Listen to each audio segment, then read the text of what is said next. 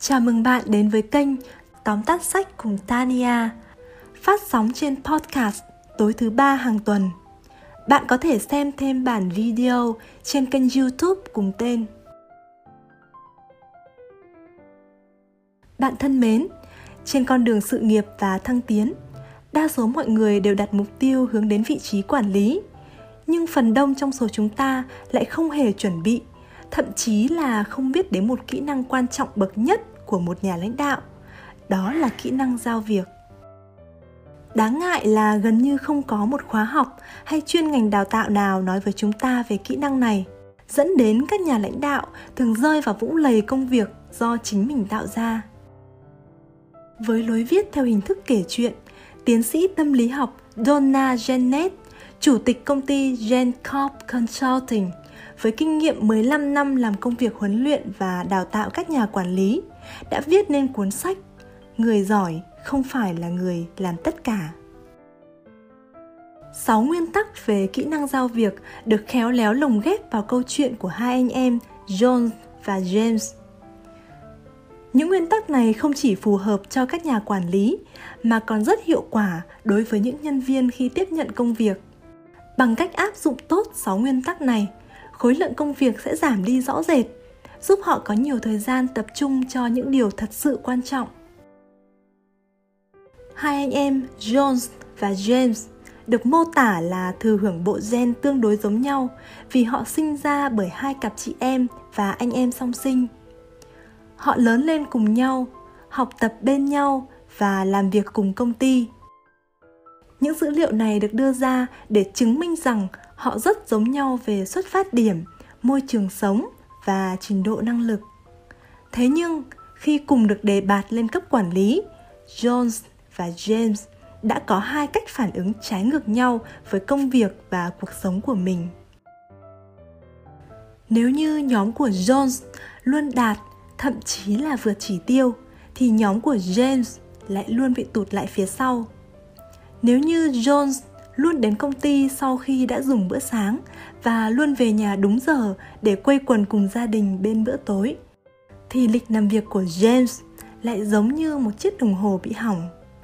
James thường không thể thưởng thức bữa sáng và bữa tối cùng gia đình của mình. Nếu như Jones có thể dành thời gian cho những sở thích thú vị như chơi golf, tập thể dục, đọc sách, nghe nhạc và tận hưởng những chuyến đi chơi cùng gia đình thì James lại không thể thoát ra khỏi công việc của mình. Kết quả là Jones vừa có được hiệu quả công việc tốt, vừa tận hưởng cuộc sống cá nhân phong phú và tinh thần luôn sảng khoái, có được nhiều mối quan hệ tốt và chất lượng. Còn James thì bị ngập trong công việc, dẫn đến sức khỏe đi xuống. Áp lực công việc khiến cho James quên luôn cả những nguyên tắc nhã nhặn trong giao tiếp và luôn cáu bẳn với mọi người. Đến đây chúng ta có thể đoán được kỹ năng giao việc vừa được nhắc tới bên trên chính là nguyên nhân khiến cho cuộc sống, công việc của Jones và James sẽ sang hai hướng đối lập. Chúng ta sẽ lần lượt khám phá 6 bước thực hiện kỹ năng này. Bước thứ nhất, chuẩn bị kỹ lưỡng trước khi giao việc. Khi giao việc cho nhân viên của mình, Jones trao cho họ cơ hội để tỏa sáng. James cũng muốn điều đó anh cũng muốn trao quyền cho nhân viên để họ chủ động làm tốt phần việc được giao. Thế nhưng, mỗi lần giao việc cho nhân viên lại là một lần james phải gánh thêm một số việc nữa vì anh phải trực tiếp sửa những lỗi sai khi họ thực hiện công việc không như yêu cầu và mong muốn của mình. Lý do không phải vì nhân viên của james có năng lực kém hơn nhân viên của jones, mà là james chưa chuẩn bị tốt trước khi giao việc cho họ khi bắt đầu công việc quản lý, Jones đã tìm hiểu và nhận biết được điểm mạnh, sở thích và mục tiêu cá nhân của từng nhân viên để giao việc cho đúng người. Quan trọng nhất, Jones dám giao hẳn trách nhiệm cho họ khi phân chia công việc. Và để họ không làm cho mọi thứ rối tung như nhân viên của James, thì Jones luôn xác định chính xác và cụ thể điều mình muốn, cũng như mục tiêu của công việc đó. Sau đó, Jones sẽ mô tả thật rõ ràng nhiệm vụ cho nhân viên của mình. để chắc chắn rằng nhân viên đã nắm được chính xác yêu cầu công việc và không đi sai hướng. Jones đề nghị nhân viên liệt kê lại những yêu cầu đó. Khi bạn giao việc, đôi khi nhân viên không hiểu rõ yêu cầu của công việc đó, nhưng họ sẽ không hỏi lại vì họ sợ sếp có ấn tượng không tốt về mình. Vì vậy, nhiều nhân viên sẽ chọn cách cố tỏ ra hiểu và hậu quả là công việc được thực hiện không đúng yêu cầu, tốn thời gian của cả hai bên.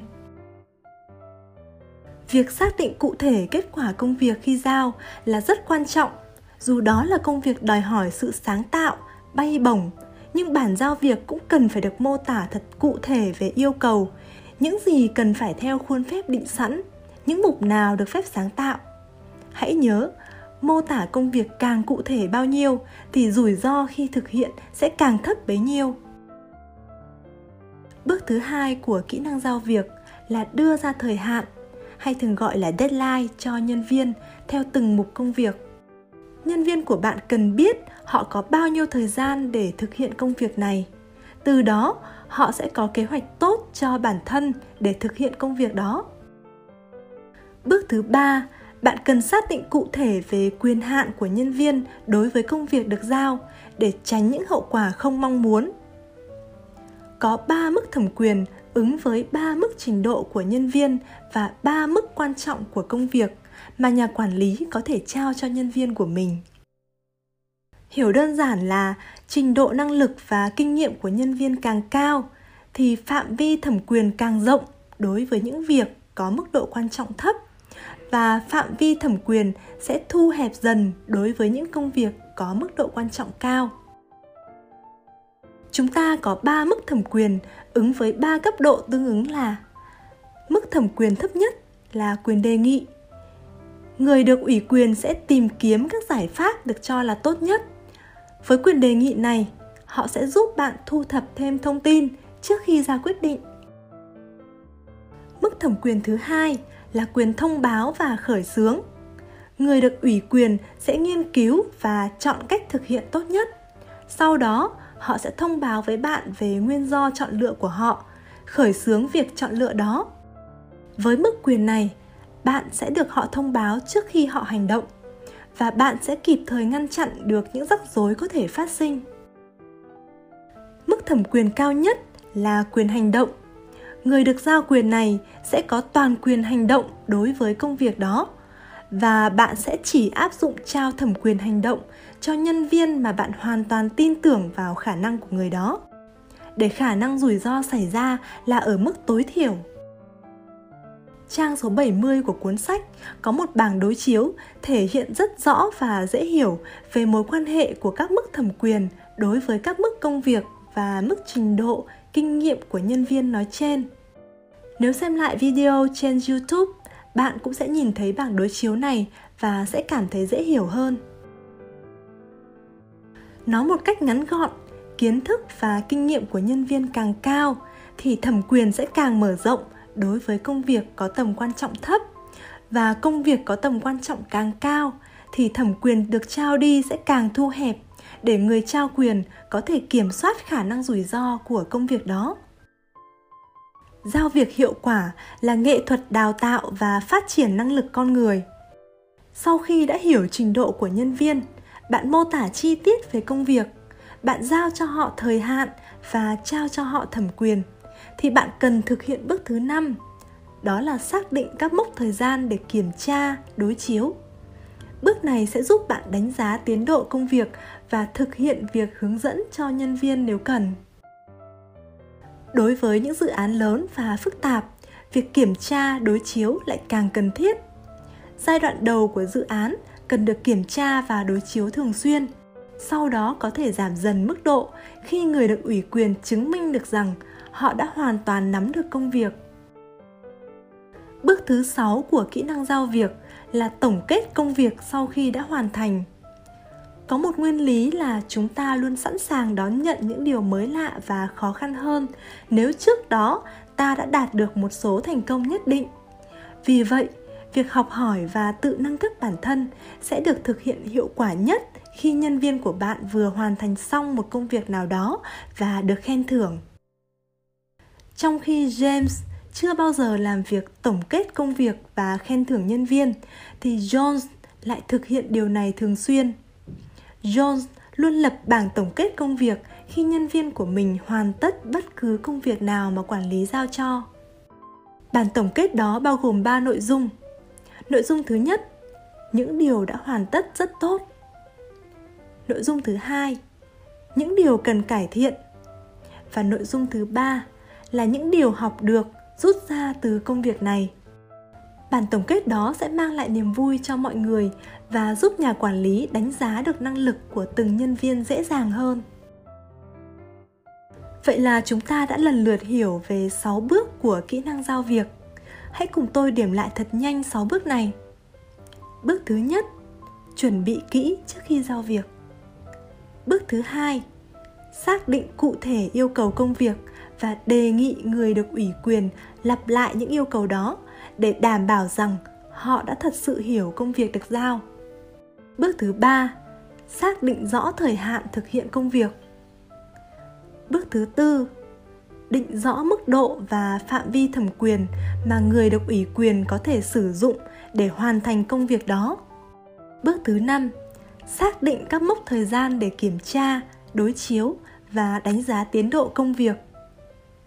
Bước thứ sáu, tổng kết công việc và trao đổi về những thành quả thiếu sót cần cải thiện và rút ra bài học nếu có. Kỹ năng giao việc là điều cần phải có đối với mỗi nhà quản lý. Nhưng đó lại cũng chính là vũ khí để thăng tiến nếu bạn đang ở vị trí chuyên viên. Nắm vững và thực hành được nhuần nhuyễn 6 bước này, bạn hãy áp dụng ngược lại với chính quản lý của mình.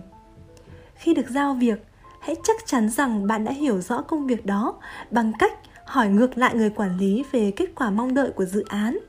Thời hạn của dự án là bao lâu?